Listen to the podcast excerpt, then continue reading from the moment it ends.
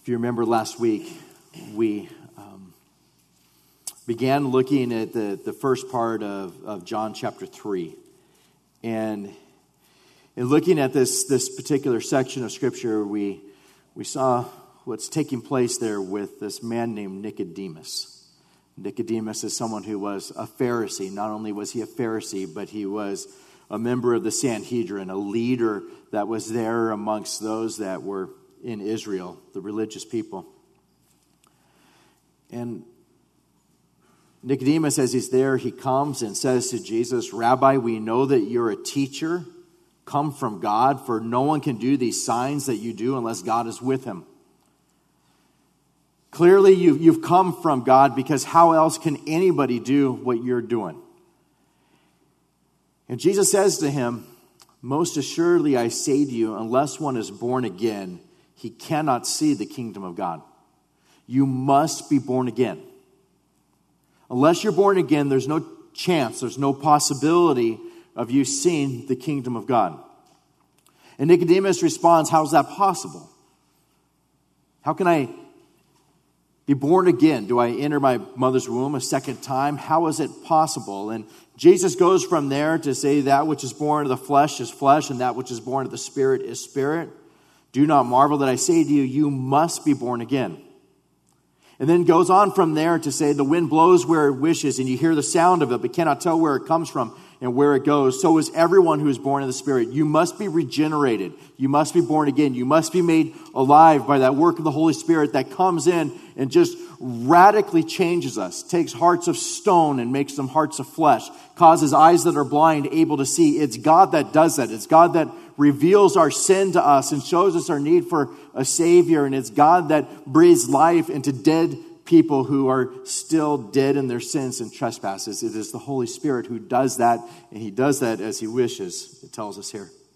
Just like the wind. You don't know where it comes from and where it goes, but you see the results of it. And likewise for us, we see the results of Him, the Holy Spirit, in our lives. From there, the Lord continues and he brings us to a place of, as he's explaining these things to Nicodemus, where he says, And as Moses lifted up the serpent in the wilderness, even so must the Son of Man be lifted up, that whoever believes in him should not perish, but have eternal life. He takes Nicodemus back to the, back to the book of Numbers and tells him, Do you remember when there was the serpents that were there? There in the book of Numbers, there's the serpents. There's judgment that's coming upon God's people as they're complaining and complaining and complaining.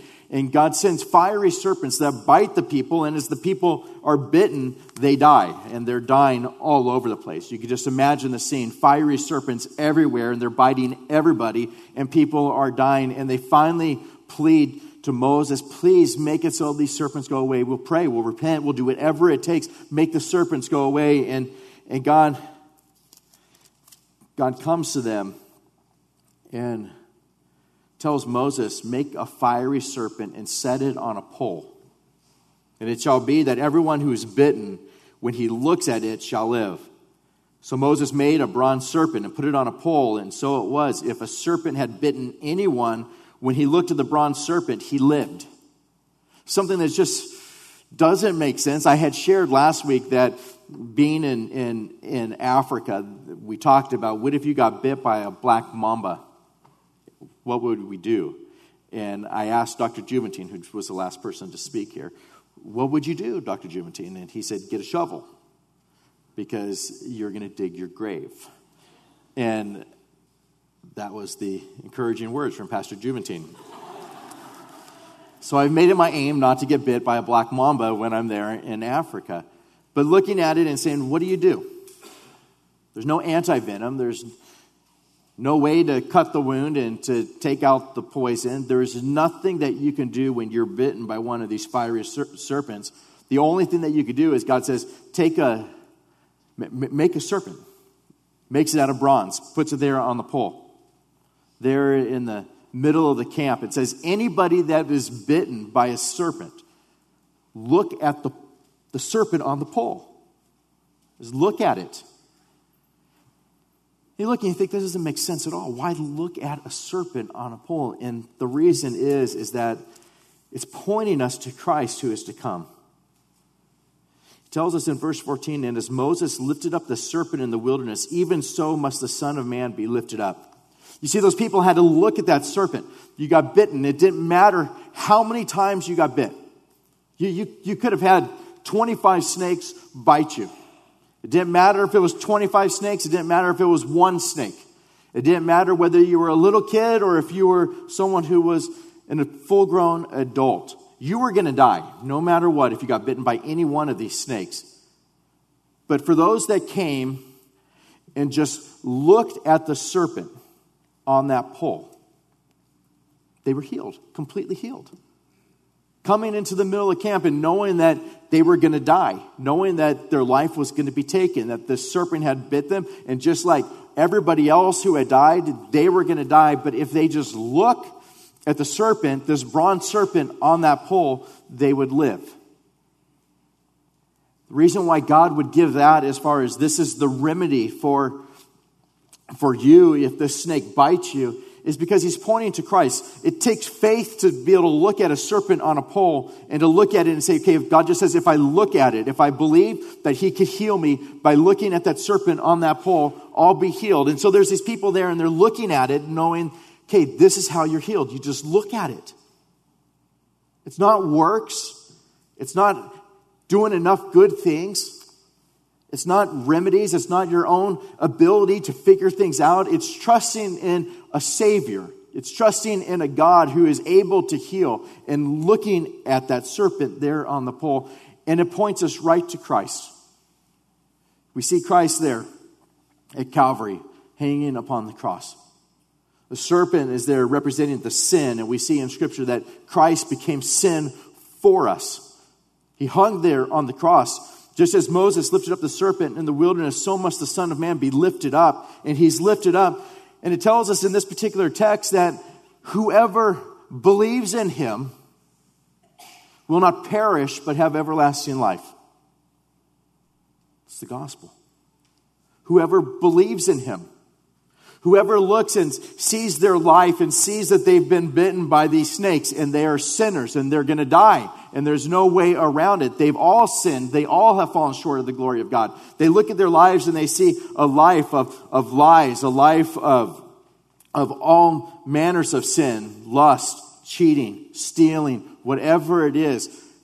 Failing to love the Lord your God with all your heart and with all your soul and with all your mind and with all your strength failing to, to love your neighbor as yourself, as Jesus gives us that as the first and the second commandment, there is not a person on this earth that is an unbeliever who will say, I love the Lord my God with all my heart and with all my soul and with all my mind and with all my strength. And I love everybody the same way that I'd want to be loved. I love my neighbor as myself. And so across the board, everybody has been bitten. And yet those who look, those who look upon Christ as he hangs there on the cross and they look at him and they say, The only hope of salvation for me is to believe in him. To believe that Jesus died on the cross. He took my sins upon himself and he gives me his righteousness. It's not about my works. It's not about whether I've done enough good. It's not about whether I've gone to church enough or given enough or made a pilgrimage or done whatever it is. It is about looking to our Savior who is Christ, who just as that bronze serpent was placed on that pole and raised there in the middle of the camp, likewise Christ was crucified for us. He became sin for us, that whosoever believes in him would not perish but have everlasting life. And so from there, we come to probably the most famous verse in all of Scripture, one in which I'd venture to say everybody here has memorized, and that is John 3 16. For God so loved the world that he gave his only begotten Son that whoever believes in him should not perish, but have everlasting life. This is a verse in which most of you would say, like, oh, yeah, I know that verse. We're going to do a whole sermon on that verse. I know that verse. But this verse is precious to us as believers, isn't it? You look in Martin Luther called John 3:16 the gospel in miniature.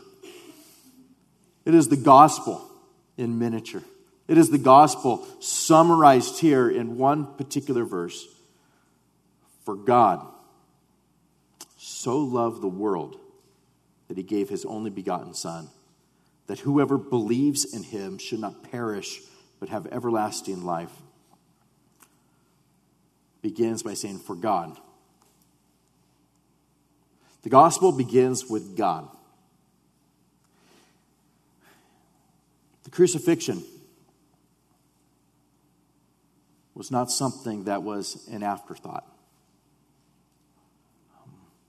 Christ wasn't one who came and was born there in that manger and lived this life, and then all of a sudden it's, they're going to crucify him? What do we do about this? It wasn't something in which all of a sudden this was happening, but God was unaware of it happening. You see in Isaiah 53 and verse 4 Surely he's borne our griefs and he's carried our sorrows, yet we esteem him stricken smitten by God, and afflicted. He was wounded for our transgressions. He was bruised for our iniquities. The chastisement of our peace was upon him, and by his stripes we are healed. All we like sheep have gone astray. We've turned everyone to his own way, and the Lord has laid on him the iniquity of us all. Think of some of the things that come forth in this verse. You look at this in hundreds of years beforehand, Isaiah is prophesying of the crucifixion which is to come before crucifixion had ever been invented or known of, had never been performed. And he's going through and just saying, This is what's going to happen. He is going to bear our griefs, He's going to carry our sorrows, He's going to be stricken, He's going to be smitten by God. God is going to do it. He's going to be wounded for our transgressions. He's going to be bruised for our iniquities. The chastisement of our peace is going to be upon him, and by his stripes we are going to be healed. All we like sheep have gone astray. We've all gone away. We've all turned, everyone to his own way. But the Lord, God, has laid on him the iniquity of us all. For God so loved the world. For God had a plan from the very beginning. It's just radical when you look at it in the scripture and you see from the very beginning, God, God creates Adam and Eve and he places a tree in the garden. Says, Don't eat of this tree. The day that you eat of the tree, you will surely die. They eat of the tree and they die spiritually. They're hiding in the garden. God says, Why are you hiding? We're naked. Who told you that you were naked? Takes the fig leaves off, takes an animal, kills it, takes the skins of the animal, makes tunics for them the first picture of the shedding of blood for the remission of sin. All of the sacrifices, Cain and Abel. Cain gives a grain offering, Abel gives an animal sacrifice. God accepts Abel's but doesn't accept Cain's because there has to be the shedding of blood for the remission of sins. You look at the whole sacrificial system, the shedding of blood for the remission of sins. You look at the Passover and the blood that's placed on the doorpost. And God says, when I see the blood, I'll pass over. The reason why is because there's the shedding of blood for the remission of sin, a, remission of sin. A lamb without spot or blemish or any such thing, a perfect lamb had to be killed so there could be the shedding of blood for the remission of sin. And you go all throughout Scripture and you look and you see that God has a plan. God has a plan that He is going to redeem a people. It is not by chance that they fell into sin. It wasn't that God was taken off guard. There was a plan for God to so love the world that he would give his only begotten son that whoever would believe in him would not perish but have everlasting life and so when it begins it is all initiated by god acts 2.23 christ being delivered by the determined purpose and foreknowledge of god you have taken by lawless hands have crucified and put to death you put him to death but this was according to the determined purpose and foreknowledge of god it was all a part of god's plan in fact, Revelation 13 8 tells us that he is the lamb that was slain before the foundation of the world. Radical when you think about that. Before God ever created the world, before God ever created anything, he knew that Christ would die. He knew that he would give his son. He knew that he would create such a display to the entire universe as far as this is who man is, and this is what man did, and this is who your God is, and this is what he has done for you. He's given you his only begotten son, that whoever would believe in him would not perish but have everlasting life, so that you and I, from millions upon millions upon billions and trillions of years for all eternity, we will look and say, Who is a God like our God? We didn't do anything to deserve eternity in heaven, and yet He took my sins upon Himself. He was smitten by God. He was afflicted, and by His stripes I'm healed. By His blood that was shed, I've been redeemed. I have been purchased. It's because of him that he's done it to where we're going to be there. And like we're told in the book of Revelation, we will be saying, All glory and all honor belongs to you. You are the lamb that was slain. But to think before the foundation of the world, before God created anything, there was a plan for God to show the greatness of his love for us. And that comes to the next section in our verse. For God so loved the world he so loved the world. Don't know what you think about when you think of love. You might look and say, like, oh, I'm so in love with this person, which, if you're married, I hope you are. You love your kids. I love my kids. I love them. You love your church. You look around this room and you, you love, you love people here, don't you? And you look and you see this love that God has that takes our love and we find it to be just infinitely greater than our love. I love my wife. I, I love this young lady here. But if you know her, she is incredibly lovable. It's not hard to love my wife. It's just not like she's lovable. She's sweet to me. She desires to bless me. A great mom. She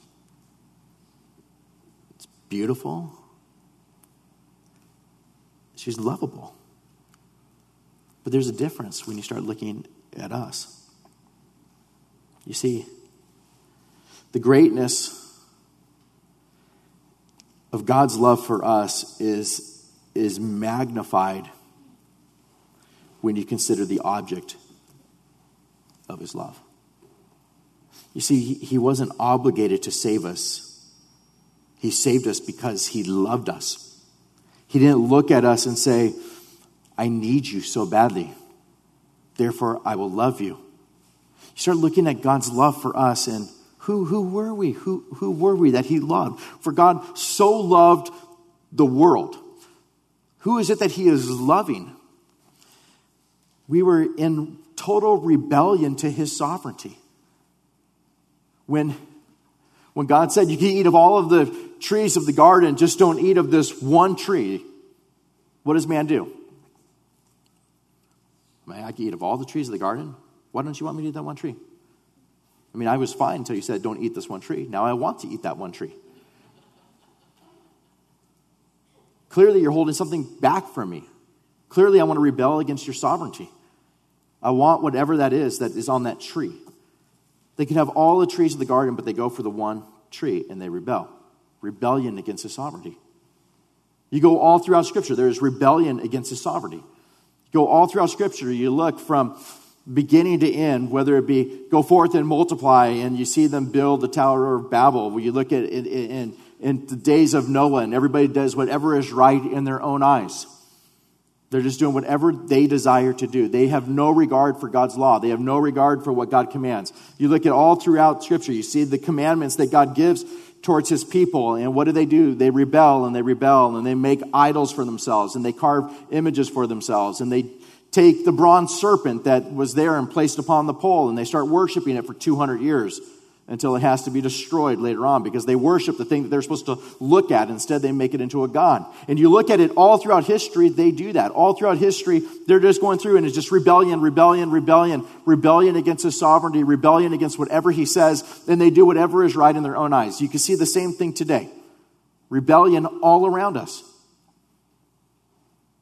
All around us. Children, obey your parents. Does that happen all the time? No. You look at it and it just goes Husbands, love your wives as Christ loves the church. This is what marriage is. And what happens with marriage? Marriage is just being destroyed in our society right now.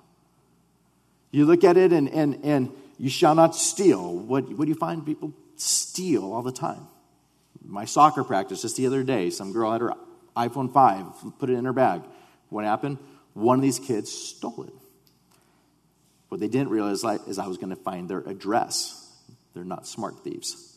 And when I do find them tomorrow, that player will no longer be playing for me.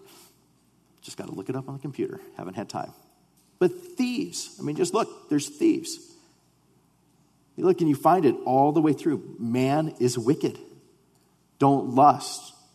What do we do? We lust. Don't covet. What do we do? Oh man, I wish I had that guy's car. I wish I had his house. I wish I had his job. I wish I had whatever it is. Don't gossip. Going to tell you something. I probably shouldn't tell you this, but you're not going to believe what happened. Just can't wait to tell people what happened. And you just go through and you can take any of God's commandments and you'll find that we as a society fail and fail and fail. We're sinners. We do whatever is right in our own eyes. We despise his law and failed miserably in keeping his law. God tells us that we hated him. The unbeliever may say, I don't hate him. I don't hate God. Well, God knows your heart. God says you do hate him. God says you hate his holiness and you want to run in the opposite direction of his holiness. God says this, and God says, Be holy, for I'm holy. And man says, I don't want that. I'm going to make God in my own image. That's what God tells us that we did. Made him in our own image. So to me, to me, God is like, he's just like nature. I worship him when I go to the beach. To me, God's like nature. To me, God is this idol. To me, God is Buddha. To me, God is like this God of Islam, in which if I obey these five pillars, I'm okay. To me, God is, is such that if, if I just build up good karma, if I try not to kill bugs, if I don't eat animals, if I don't do this, if I just try to be a good person, then I can earn some kind of favor with God. To me, that's what God's like, and that's what people say. Like, to me, God's like this. and God just says, You made God in your own image. You made them like animals, like four footed animals and creeping things. You made gods in such a way as far as, okay, I like a God that makes it so I just obey these five things. Or I, I like a God who makes it so that, that everybody gets to go to heaven. And, and, and every, to, me, to me, God would never send anybody to hell. There's no such thing as hell. To me, this is what God is like. And so they go through and they just say, to me, God is like this. And guess what? You don't get to decide who God is. God decides who God is. And God tells us that He's the holy God of the universe that has created all things that can't be a part of sin. And He tells us that He has made hell for those who do not believe in him and heaven for those who do believe in him and that he has made for himself his own special people. And he gives us the gospel and says, whoever believes in me will not perish but have everlasting life. And he tells us this is how it is. And then he gives us prophecies, hundreds and hundreds and hundreds of prophecies that say this is going to happen. He tells us thousands of years before it happens. And then it happens exactly the way that he said. And he goes through and just paints redemptive history all the way through to bring us to the place where Christ would come and be born in Bethlehem be called a Nazarene. Tells us the details of his life, how he would be crucified, that he'd be buried in a rich man's tomb, all of the deeds that he would do. It goes through and gives us details so that we can look, and God tells us that we will have no excuse when we're before him. None whatsoever. And so you look at this, and is God saying, No, you, you were not seeking after me. You hated me. There was none that were righteous, no, not one. I sent you prophets and you hated them and you ignored them and you frequently killed them. I came as a light and you hated the light because your deeds were evil. You were proud. You frequently forgot about God. And he was just to place the fierceness of his holy wrath upon us. We deserve eternity apart from him, total separation from his glory for all eternity because of the depths of our sin. And it was unto such depraved creatures as us that he said, For God so loved the world. He so loved the world. If you have grown up with everybody saying, You are wonderful. You are so good. Good job. You got a star. You are incredible. Then maybe you don't see the depths of your sin. Read scripture. God says something radically different.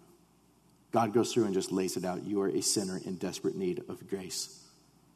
And He so loved you. He so loved the world. Incredible love of God. We didn't merit His love, we didn't earn His love. He didn't see a single thing within us that was lovable.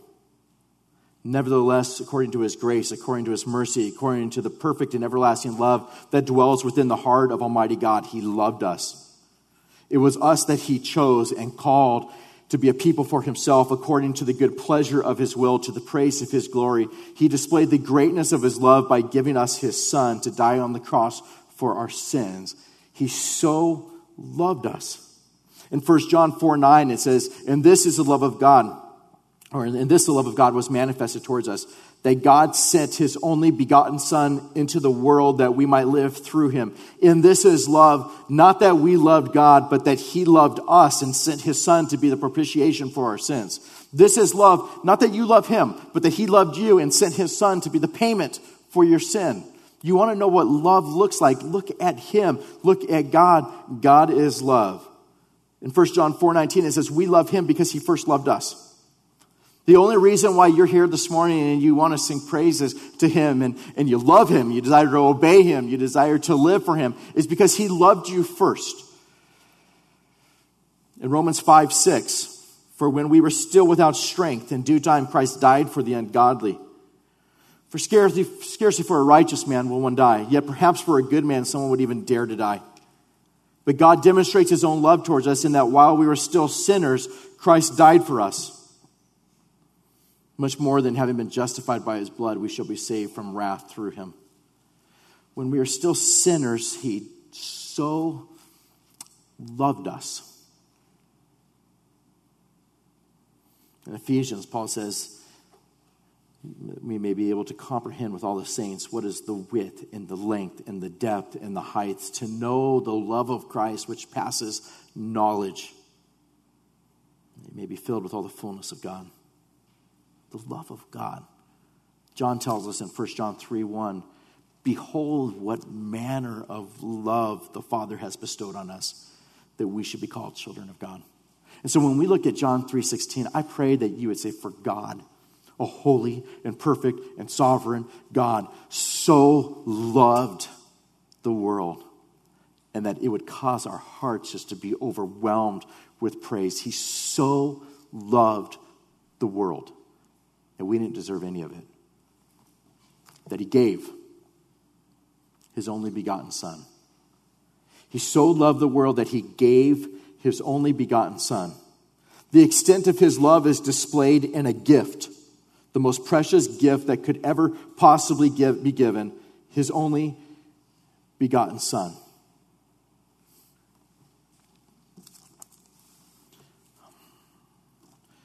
I have a son. Jonathan. I love that boy. He, blows me away all the time with just his heart and his kindness, the way he is.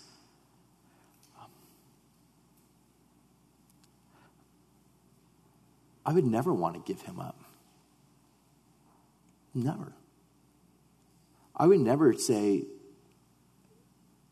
you could take his life so that someone else's life could be saved. I w- I wouldn't want to do it. I don't know that most of us would say, like, yeah, go ahead, you can have him. You, you, you want to give up your son, your child. But I for sure won't want to give him up for an enemy, someone who hated me, someone who just spoke horribly of me? Someone who desired to hurt me all the time, to say, like, I'll, okay, I'll, I'll give you my son. There's no way. In my heart, in my own depraved heart, even as a Christian, I, I, I don't want to give my kid up. And yet to think that God so loved the world that he gave the greatest gift, his only begotten Son. I don't know that we will be able to comprehend that. I, in fact, I know that we will not, the greatness of that. The fellowship that the Father and the Son and the Holy Spirit had from all eternity, the glory in which they held together, always existing as the triune God. There in heaven, enjoying their fellowship. I mean, the Bible talks about you enter into the joy of the Lord, and to think that He gave His Son Romans 8:32 He who did not spare his own son but delivered him up for us all how shall he not with him also freely give us all things if he gave you his son won't he also give you all things Why is Christ the greatest gift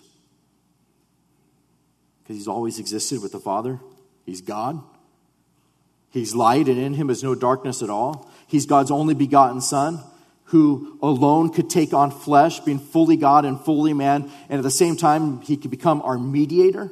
He could be tempted in all things, yet without sin. Only Christ could remove our sin. There's no one else that ever could have removed our sin. Only Christ could have. He's the only one that could be the perfect substitute for our sins. He's the only one that could fulfill all righteousness. He's the only one that could always do those things that please the Father. He's the only one that could fulfill all the demands of God's justice as Christ died upon the cross. He's the only one that could take the wrath that you and I deserved upon himself so that we would never have to experience it. You could take the nicest person here in this church. You can take the nicest person here in this world and say, Can we take that person and sacrifice that person so the rest of us could live? And God would say, No. It had to be God Himself. It had to be the Son of God who would take upon flesh and never sin, although he was tempted in all things that he might fulfill all righteousness. It had to be the perfect lamb without spot or blemish or any such thing. It had to be the one who would be the perfect high priest that could be the one that makes, that is the mediator between us and God. It had to be him. He's the greatest gift that anybody could ever have. It's the greatest gift that anybody could ever give. You see it in Genesis 22, verse 2, where God says to Abraham, Take now your son, your only son, Isaac, whom you love, and go to the land of Moriah and offer him there as a burnt offering on one of the mountains of which I shall tell you. And then you look at it, what takes place is God takes, Abraham takes up his son Isaac to take his son, his only son, whom he loves, and he's going to take him and sacrifice there, him there on that mount. And God at the last, last minute says, No. And what does God do? God provides himself a lamb, and you find it on that same mountain hundreds and hundreds and hundreds and hundreds and hundreds of years later that Christ is there, and God gave his son to be the sacrifice, and nobody said stop. Abraham and Isaac was there written all of those years before to point that on that same mountain there would be one that would be slain for us, the Lamb of God that takes away the sins of the world the greatest gift. God didn't send his son to serve in the military or go into the mission field or to work in a foreign country. I mean, I look at it like, I don't even want to send my kid to like a different state to go to college because they're going to probably marry someone there and want to live there. I think that way, just so you know, they're six and three. And I'm like, no, we're not going to encourage you to excel. We want you locally at the local community college. We're okay with that. You look and you just think, like, no. I mean, like, how about this? We pay for you to stay nearby. Do you want to go? Accrue as much debt as you want. But we will pay, and we will give you toys. In my mind, it's like, no, I want to keep them close. The idea of sending my son to the military, even to the mission field, or far away, like, and yet, God sent his son to be born in a manger to be tempted in all things, yet fulfill all righteousness. He sent him to be despised and rejected. God sent his son, knowing full and well that he'd be stripped naked and shamed as his enemies would cast lots for his clothing. God sent his son to be scourged and beaten, mocked and reviled, to have his beard plucked out and to be spit upon, to wear a crown of thorns and to be pierced through his hands and his feet. God sent his son to be a curse for us, to become sin for us, to take upon himself the fierceness of the wrath of Almighty God as he hung on the cross to bear the sins of the people who hated him. God gave his son that his son might die. Radical. For God so loved the world that he gave his only begotten Son. The love of God. You look at it and you say, You want to know what God is like? Look at him. Look at what he has done for you. He gave you his Son. He wrote of all of the things that would happen to him upon the cross his beard being plucked out, being pierced through his hands, his feet, the crucifixion, all of it, because he knew that it was going to happen. He knew that the precious blood of Christ would be shed, and he planned a universe in which that would happen, where he would send his son to display to us the infinite love of Almighty God towards us as sinful people. And he did that. That whosoever believes in him, Whosoever looks to him, just like those that were bit by the serpent are to look towards that bronze serpent there in the middle of camp. Whosoever believes in him. It's not about, have I done enough? It, it, you could be three and believe in him. You could, you could have murdered hundreds of people and believe in him. You could be someone who is the top of your class and brilliant and have gone to the best universities and believe in him. Or you could be the person who has one of the lowest IQs and you can, I'm not going to point to anybody, and believe in him. You can, that was Grace Kelly. Okay, you, you it doesn't matter how much sin is in your life or what you have done. It doesn't matter whether you've lived your entire life for this world and you are breathing your last breath. It doesn't matter whether you have minutes left to live. Whoever it is, whosoever believes in him. Anybody. The offer goes out to all people. Whosoever believes in him will not perish. Will not perish. We would have perished. We would have perished for all eternity in hell. We would have entered blackest darkness where there's weeping and gnashing of teeth, where we would be outside of the joy of the Lord and outside of His glory for all eternity, experiencing the fierceness of the wrath of Almighty God for all eternity. When those who say there's no such thing as hell, God talks about hell all throughout Scripture. When people say, like, oh no, you're just going to cease to exist. No, He does not say that. He says that it is everlasting darkness, everlasting fire. The place where the fire isn't quenched and the worm cannot die. That was what every one of us deserved. And God says that He so loved the world that He gave His only begotten Son, that whosoever believes in Him would not perish. But what's the result? The biggest transition ever, but, but, but have everlasting life. You wouldn't perish, but you'd have everlasting life by believing in Him, by faith. You see in Scripture, But without faith, it's impossible to please him. For he who comes to God must believe that he is and that he is the rewarder of those who diligently seek him. Hebrews 11, 6. Ephesians 2, 8. For by grace you've been saved through faith, and that not of yourselves. It is the gift of God, not of works, lest anyone should boast. It's by faith, it's by believing in him that you're saved. And so you look at this, and God, Almighty God, holy God, creator of all things, who is perfect and without sin and cannot be a part of sin, so loved the world, those of us who are filled with sin and do whatever is right in our own eyes and are dead in our sins and trespasses. He so loved the world that he gave his only begotten Son, the greatest gift that anybody could ever be given, that whosoever would believe in him would not perish, but have everlasting life. It is glory when you look at John 3:16. It is the gospel in miniature, as Martin Luther said. It is there before us to look and say, this is the greatest news that anybody could ever possibly hear, that it is through faith in Christ that we can be saved. And I encourage you, if you're here this morning and you're an unbeliever, pray to God that He would show mercy upon you today. Pray to God that He would cause your eyes to be open, that your heart would be softened, that you would look and see that you're in desperate need of a Savior, for the wind blows wherever it wishes and we don't know where it's coming from or where it's going.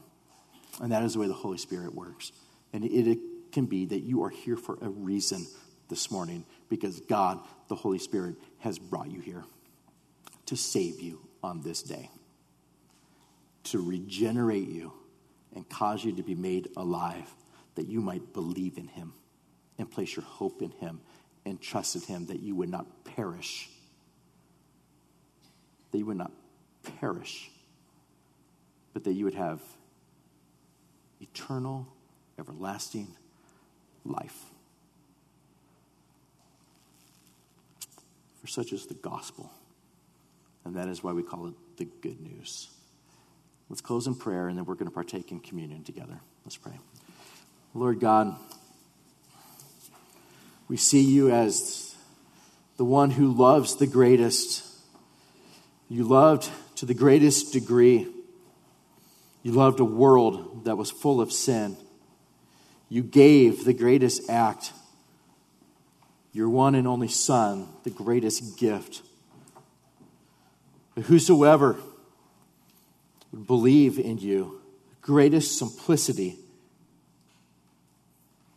believe in you, Lord, perfect in all your ways, would not perish, the greatest promise, but the greatest difference, have eternal life, the greatest possession. God, I pray that on this morning that you would bring anybody who's here that's not a believer to salvation. You are able to do it. You have done it in so many here already. May our hope be in you, and may we be people who love the gospel.